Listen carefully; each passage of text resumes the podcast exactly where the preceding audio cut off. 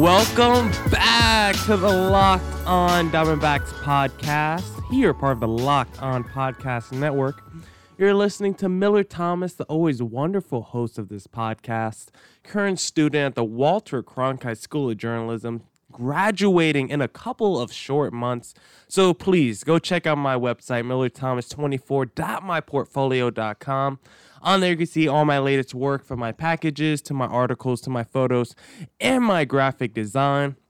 I'm currently on spring break right now as we speak. I'm in a beautiful resort in Newport Beach, California.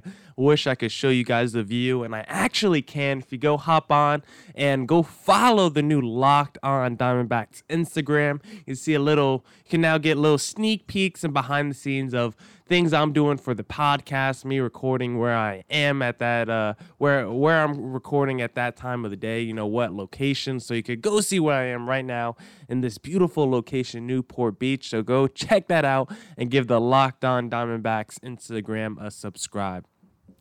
Now, as always, we got a jam-packed show for you guys today. For segment number one today, we're going to be talking about uh, Yasmani Tomás, one of my favorites on the D-backs. Let's talk about him, the little contributions he did in twenty nineteen, and if he can muster up anything for the team in twenty twenty. And then for segment number two today, Uh, it's Where We At Wednesday, so I'll look at how the D-backs have fared now through three weeks of spring training and if things are finally going in the right direction for the team. But first, if your company is interested in reaching men between the ages of eighteen and forty-four, your company should be sponsoring this podcast. Locked On Diamondbacks is listened to by ninety-eight percent men and eighty percent between the ages of eighteen to forty-four. So if you want to reach men in that age range, this is your spot. Plus, our rates are the most reasonable around. Email me at lockedondiamondbacks at gmail dot com to find out more. Now, for segment number one today, as I said, we are talking about Yasmani Tomás. Tomás, you know, he signed a six-year, sixty-eight point five million dollars deal uh, with the D-backs, you know, about a half decade ago now. He's in the final year of that deal, so we're almost done with the Yasmani Tomás experiment. And there's been a lot of up and downs uh, through Yasmani Tomás's career up until this point. He's actually just produced a two point five wins below replacement level. It just provided two point five wins below replacement level. I had to say that twice, so you know what that means. That means basically if you put in a replacement level player in for Yasmani Tomás, they're expected to get to produce more wins for your team, about almost three wins more for your team than Yasmani Tomás being in your lineup. So I think that's crazy that you could put in a guy off the bench, uh, you know, theoretically, to replace Yasmani Tomás and get more wins than a guy you're paying, you know, sixty-eight point five million dollars to.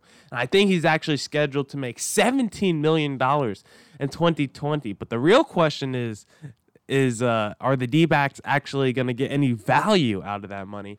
Or are they just going to keep him in triple A again?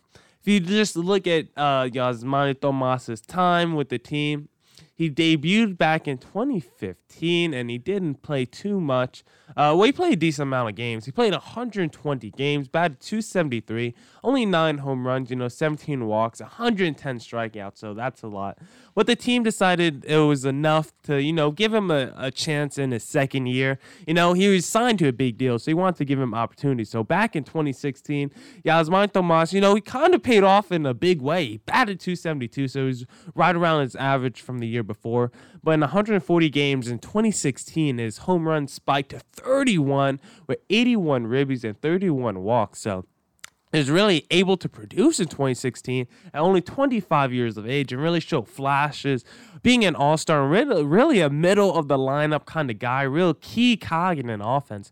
But then in twenty seventeen, he only played forty-seven games, batted two forty-one, so he didn't get he didn't do too much in twenty seventeen, and then was riddled, or not riddled, but just sent to the minors for the, I guess exiled is the right word, exiled to the minors for the entire twenty eighteen season.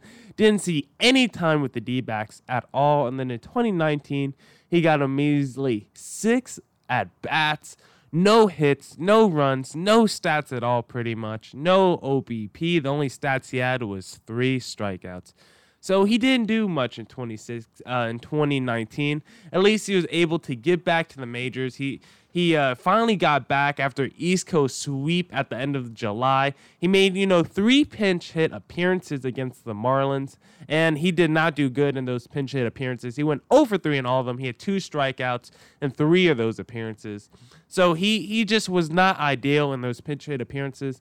But you know what? They gave him a chance against the Yankees. They said, you know what? We're actually going to start you, make you our D H. And he started against the New York Yankees. He finally made his first uh, start in over two years, dating back to June of twenty seventeen. And the start didn't go so well in twenty nineteen against the Yankees. He went oh for three, uh, another strikeout, and even had a double play. So in the limited, you know, only six plate appearances, so a very small sample size, but in the limited appearances he did have, he did not, you know, take advantage. He didn't show anything. He didn't flash. He didn't pop. He didn't hit a long dinger. He didn't, you know, bring guys home in run scoring positions. He didn't really do anything. I mean, granted, you didn't get a lot of opportunity, Yasmani Tomas, but in the little opportunity you did get, you didn't get anything. Uh, you didn't produce anything. And sometimes you're not going to get a lot of opportunity in life. You might just get that one small chance, and you have to take full advantage whenever you can. And Yasmani Tomas didn't do that to the fullest. He did do it in the minors, though, last year. It looked like, just based off his numbers, he probably should be on the major league team. With the triple A Reno Aces last year, he batted three oh one, three forty-one O B P, five ninety slugging, and a nine thirty-one O P S. And he even had a four home run day back in twenty nineteen in the minors, and he won the triple A Home Run Derby. So he was low-key killing it in the minors, but whenever he came to the major league level, the production was just not the same. And a lot of it just because there's just no place, at least in the N L, you can put him on the defense. He just struggles defensively, and he really won't be able to become an everyday player or starter until they really add a D H to the N L, or if he moves to the A L. He's probably more uh, fit to be a D H in terms of his skill set. He's more of a slugger. He's not going to do anything for you defensively. He's really a liability in that aspect. So you really need him to be like a power-hitting guy. He could hit for a solid average, but you want him to be more of a power-hitting guy and a guy who could produce runs and drive guys home. Now in twenty twenty, I don't know what kind of role or spot on the team Yasmani Tomas will have. I'm not even sure if he'll be on the roster at all in twenty twenty, if he'll make any starts or pinch hit appearances. We'll see what happens with the team. If he continues to rake in the triple A minors, then he might get another chance, and we'll see what happens. But until then, I don't have a lot of faith that he'll be any part of the D-backs' future in twenty twenty, and they'll probably just let him walk once free agency rolls around at the end of the season. Now, you guys are going to want to stay tuned for segment number two today, because it's Where We At Wednesday. So I got a great segment number two today, talking about how the D-backs have looked now through three weeks of spring training, after this quick message. If you've been a listener of this podcast, I'm sure you've heard all the great advertisers working with Locked On to reach sports fans. But you may not know that the Locked On Diamondbacks is a great way for your local business to reach passionate Diamondback fans just like you. Unlike any other podcast, Locked On gives your local company the unique ability to reach local podcast listeners. And not just any podcast listener, a Locked On podcast listener. If your company wants to connect with Diamondback fans and a predominantly male audience that is well-educated with disposable income, then let's put your company right here on this Locked On podcast. Local fans love to support local businesses. Text the word advertising to three three seven seven seven or visit lockedonpodcast.com slash advertising and let us know who you are. We'll get our team to help your team achieve Locked On advertising success.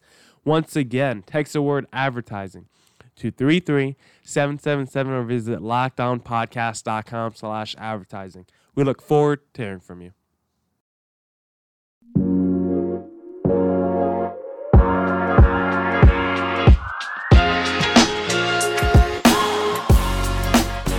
Welcome back for segment number two today. It's Where We At Wednesdays. Wow, I hit that melody. Went a little bit with a, I guess, lower pitch, a little bit soother tone. I really felt like I hit that time. But yeah, it's where we at Wednesday. So let's take a look at how the D-backs are faring now through spring training. And it's actually kind of crazy. Since we last talked, I'm pretty sure the D-backs are in the middle of a pretty big losing streak. I think they just had their last loss to the Indians, I believe. And that was a Madison Bumgarner start where he did not fare too well. The D-backs are, let me count, one, two, three, four, five, six, seven. So I think they were on a seven or eight game losing streak the last time I talked to you guys. And the tides have actually turned. They're at currently undefeated since that Madison Bumgarner lost to the Cleveland Indians when they lost six to two. The D-backs are undefeated since that time with a win over the Rangers, two ties against the Rockies and Angels, a win against the Padres, a win against the Cubs, another tie against the Royals, and a win against the Reds. So they're technically undefeated during that time. And the best thing about the D, uh, D-backs during that little stretch is their offense. That offense is finally starting to come around. Arizona Sports has been writing about it. That D-backs offense is looking ready for spring training. If you just rattle off the numbers that they've been putting up, eleven runs against the Rangers, six runs against the Rockies, six against the Angels, ten against the Padres, eight against the Cubs, four against the Royals, and ten against the Reds. The D-backs have just been crushing it offensively in spring training. If you just look at the numbers in spring training for the N L, they're ranking at the top of the list for every category. Average, top three. O B P, top three. O P S, top three. Home runs, top three. Pretty much everything they're top three in. Steals is pretty much the only category where they're not top three in. I'll say they have to fix that for the twenty twenty season. I think that's probably one of the D-backs' biggest weaknesses. They really struggle to get guys in easy scoring opportunities, and they struggle with manufacturing runs just the easy way, like how the Royals won their World Series. So I think if the D-backs could work on that, it would help their offense out a lot in twenty twenty and not put so much pressure on trying to hit a home run or, you know, try to do things like that that's a little bit tougher to do, that takes more time, timing, and, and a little bit more luck. Manufacturing runs through stolen bases and bunts and, you know, the small things in baseball, it can be a little bit easier for your team if you want to, if you're struggling, put runs on the board. But so far, the D-backs offenses look great in spring training. They're on the right track, and they finally look to be turning a quarter offensively at least. And the same could kind of be said for the D-backs pitching. They're still dead last in E R A in the N L in spring training, but it went from like a seven five, seven six, to now it's like a six five. So they shaved off like about a point off their team E R A. So it started to be a little bit better. And if we just look at a few starts, some guys are really starting to step up in spring training and starting to finally get their legs under underneath them as we head into, you know, finally start to head into opening day. Bumgarner against the Royals, he was pretty good. He pitched into the fourth inning. He went three point two innings pitched. He had seventy-three pitches total, three hits, no runs, a walk, and four strikeouts. And his fastball was always around the low nineties, and that's where Madison Bumgarner likes to be in spring training. So that was a very good uh, uh, outing against the Royals from Bumgarner after struggling against the Indians. Then Alex Young came in in that same game after Bumgarner, and he actually struggled in that game. Alex Young has been pretty solid all spring training for the D-backs, but this game is where he struggled a little bit more. He was really hit around in this game. Finished with three point one innings pitched, but he had seven hits, five for extra bases, three earned runs, a walk, and two strikeouts. He tossed fifty-six pitches, and he had thirty-eight for strikes. So Alex Young was definitely beat up in this game. The The long ball was getting away for uh, was getting away from him. He even gave up an inside the park home run, so he really had no good luck in that game. But overall, on the during spring training, Alex Young has been pretty solid for the team. I like the way he's looked. Yeah, this is probably his worst outing so far, but when you pair it with the other outings he's had, it's still been a solid spring training for Alex Young. And depending on how this next start goes, I think he has a pretty good shot of possibly getting one of these rotation spots. Tyler Clark went pretty good against the Royals. He had two point two innings pitched, two earned runs, six strikeouts. So, you know, two earned runs in two point two innings, that's like all right. But the six strikeouts you'd like to see, maybe, you know, like I said with Taylor Clark, your long relief pitcher, you know, come in spot starter. It looks like he could get guys out at a high clip, so that's always good. Maybe a middle relief guy. It all depends how Torey Lovullo wants to use him. I don't see him right now as a rotation guy. He's been struggling in spring training, but we do like those six strikeouts against the Royals. I do apologize if you guys hear any sniffling during the podcast. I got allergies, so I, I tried the best to, to not do it over the airs, but sometimes I struggle with it. And then Merrill Kelly against the Padres. He went four innings pitched, two earned runs, and three strikeouts.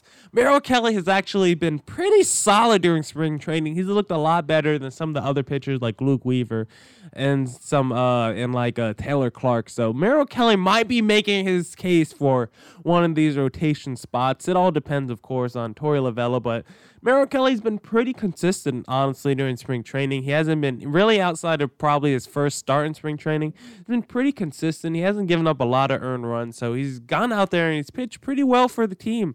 And I can't hate on the guy. Yeah, I don't like how old he is. I don't like how it's only his second year. He's already thirty-one years old. But hey, if you can pitch and you can do it well, you're always going to have a spot on a major league team. They don't care about your age. They do care about that stuff, but they care more about what kind of production can you give me. And Merrill Kelly, if Merrill Kelly can be a solid back end of the rotation guy for the D-backs, they will surely find a way to use him. And then Zach Gallen against the Angels went three point two innings pitched, five hits, two earned runs, and two strikeouts. So an almost four innings pitched, two earned runs is not too bad at all. That's not too shabby. And Zach Gallen, I think, has been are, you know, in the conversation for best pitcher for the D-backs so far in spring training. I love the way he's looked. I think he's really been showcasing his stuff during spring training, really showing everyone what I've been saying all, you know, all these past weeks on the podcast about why I believe he could be a breakout star for the D-backs. I think he's been showing flashes of that uh, during spring training. And I think if he gets unle- unleashed in twenty twenty with the D-backs, if Torey Lovullo does decide to give him one of those rotation spots, and he will be unleashed, and we'll finally get to see the full culmination of the potential of Zach Gallen, at least a little bit, in twenty twenty. Now, that wraps up today's edition of the Locked On Diamondbacks. Now, tell your smart device to play the most recent episode of Locked On N F L Draft so you guys can get all the latest news, coverage, and tidbits and knowledge from the N F L Draft, brought to you by the Locked On Podcast Network. Hope you guys have a great day. Tune back in tomorrow because it's Theme Thursday, so send your guys topics and questions to the Locked On Diamondbacks email. You can even tweet me at Locked On Diamondbacks at Twitter. You can even D M me on Instagram now, Locked On Diamondbacks at uh, or Locked On Diamondbacks on Instagram. So it's all the same everywhere. So go find me and tweet at me, D M me, email me, do something. Send me your topics and questions, and I will address them on tomorrow's podcast. Thank you to everyone who tuned in today. Peace.